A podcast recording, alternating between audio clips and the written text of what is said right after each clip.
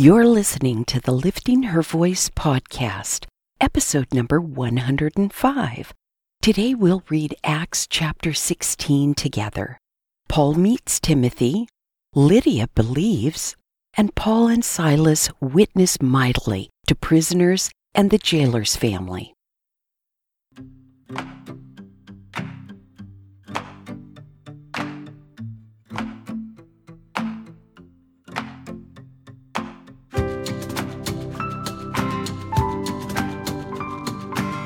Welcome to the Lifting Her Voice podcast. I'm your host, Joy Miller, and I invite you to grab your Bible and join me as we simply read God's Word together. Some things require discipline, and sometimes that's just not easy to muster by yourself, no matter how badly you want to do it or how much you know you should. It's just easier to do it with a friend. So refill your coffee or tea, get comfortable in your favorite chair, and follow along as I read aloud. I'm so glad you're here.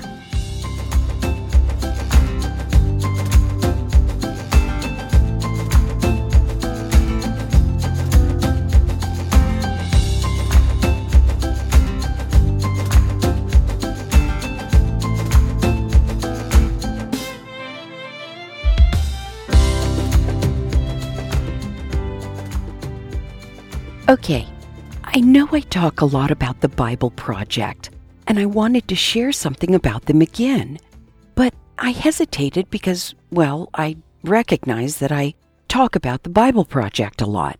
So I started wondering why I'm so enamored with these two guys and their team, and I think I figured it out. I mean, I've told you before that they're engaging and that Tim is mega smart. He's schooled in Hebrew and Greek and scholarly in all things biblical, it seems.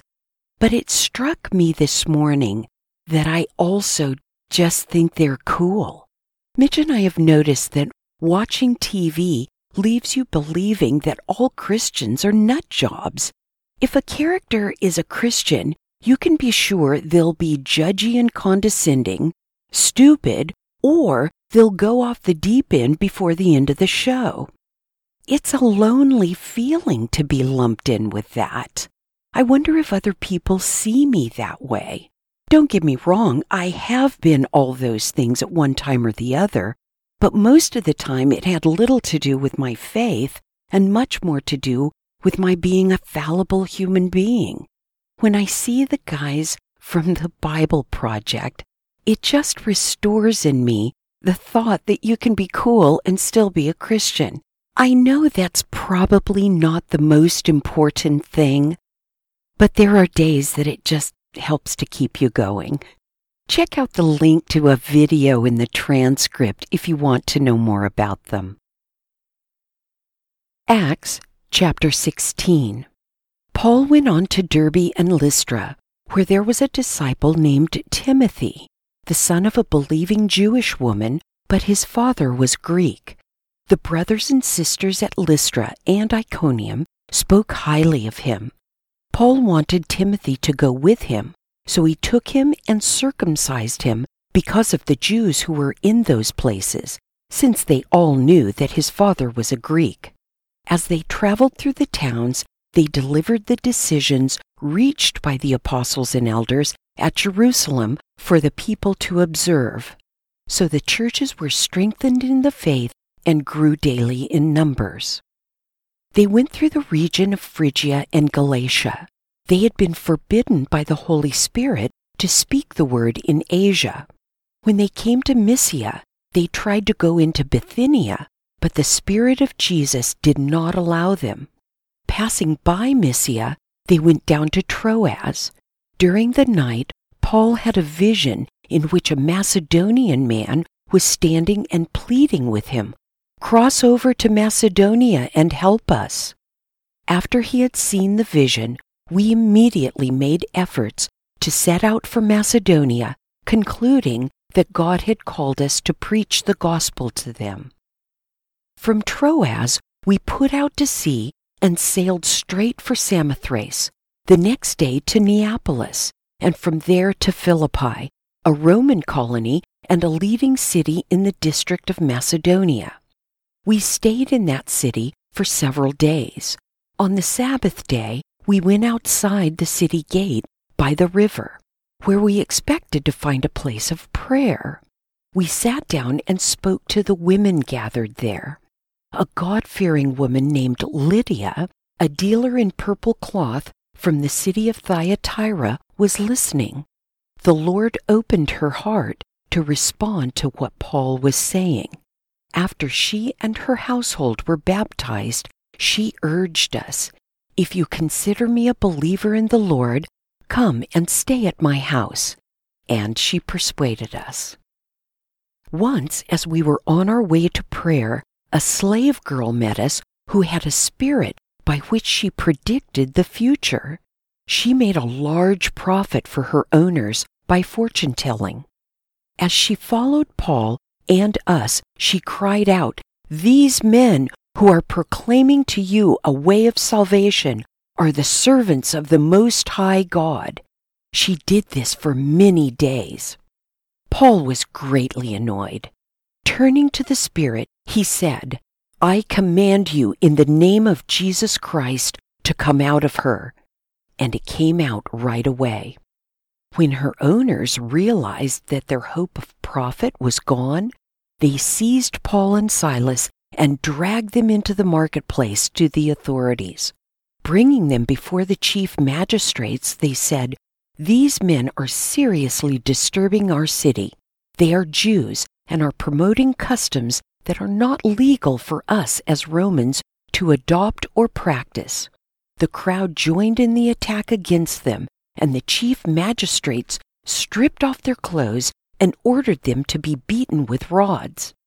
After they had severely flogged them, they threw them in jail, ordering the jailer to guard them carefully. Receiving such an order, he put them into the inner prison and secured their feet in the stocks. About midnight, Paul and Silas were praying and singing hymns to God, and the prisoners were listening to them. Suddenly, there was such a violent earthquake that the foundations of the jail were shaken, and immediately all the doors were opened, and everyone's chains came loose. When the jailer woke up and saw the doors of the prison standing open, he drew his sword and was going to kill himself, since he thought the prisoners had escaped. But Paul called out in a loud voice, Don't harm yourself, because we're all here. The jailer called for the lights, rushed in, and fell down trembling before Paul and Silas. He escorted them out and said, Sirs, what must I do to be saved? They said, Believe in the Lord Jesus, and you will be saved, you and your household. And they spoke the word of the Lord to him along with everyone in his house. He took them the same hour of the night and washed their wounds. Right away, he and all his family were baptized. He brought them into his house, set a meal before them, and rejoiced because he had come to believe in God with his entire household. When daylight came, the chief magistrates sent the police to say, Release those men. The jailer reported these words to Paul. The magistrates have sent orders for you to be released, so come out now and go in peace. But Paul said to them, They beat us in public without a trial although we are Roman citizens, and threw us in jail. And now are they going to send us away secretly? Certainly not. On the contrary, let them come themselves and escort us out. The police reported these words to the magistrates. They were afraid when they heard that Paul and Silas were Roman citizens. So they came to appease them and escorting them from prison, they urged them to leave town.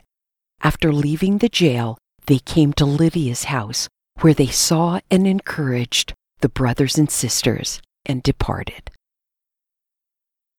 This chapter is full of firsts. It starts out by introducing us to Timothy, a young man whom Paul came to call his son. By scanning the Bible table of contents, you see quickly that two New Testament books are called 1st and 2nd Timothy. These books were not written by Timothy, but are two letters that Paul wrote to Timothy toward the end of Paul's life. Paul mentored Timothy from the moment they met, and as a result, Timothy later became a young pastor. Next, the group of missionaries in Acts 16 go down to the river hoping to get a little prayer time in, and they meet a group of women that included Lydia. We know that Lydia is well to do because she is a dealer in purple linen. In addition to being a resource of support for Paul and his entourage, Lydia no doubt led many others to Christ. Finally, we have a beautiful example of true faith as Paul and Silas after being unfairly imprisoned and abused, attract the attention of both prisoners and a head jailer with their praises to God. This story always gives me pause.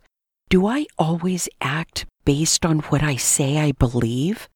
Do I focus on my situation or on the joy I have in the knowledge that God is in control? What do others see in me in challenging conditions? We can learn much from Paul and Silas. Let's pray. Lord God, we confess to you that too often we are found whining and complaining instead of considering that you have ordained a circumstance for our good and your glory. Please forgive us. We pray that you would help us to be more like Paul and Silas, always looking for an opportunity to boast in you. Amen.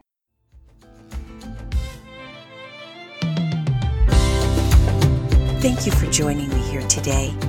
I pray God will grow in you what has been planted and watered here.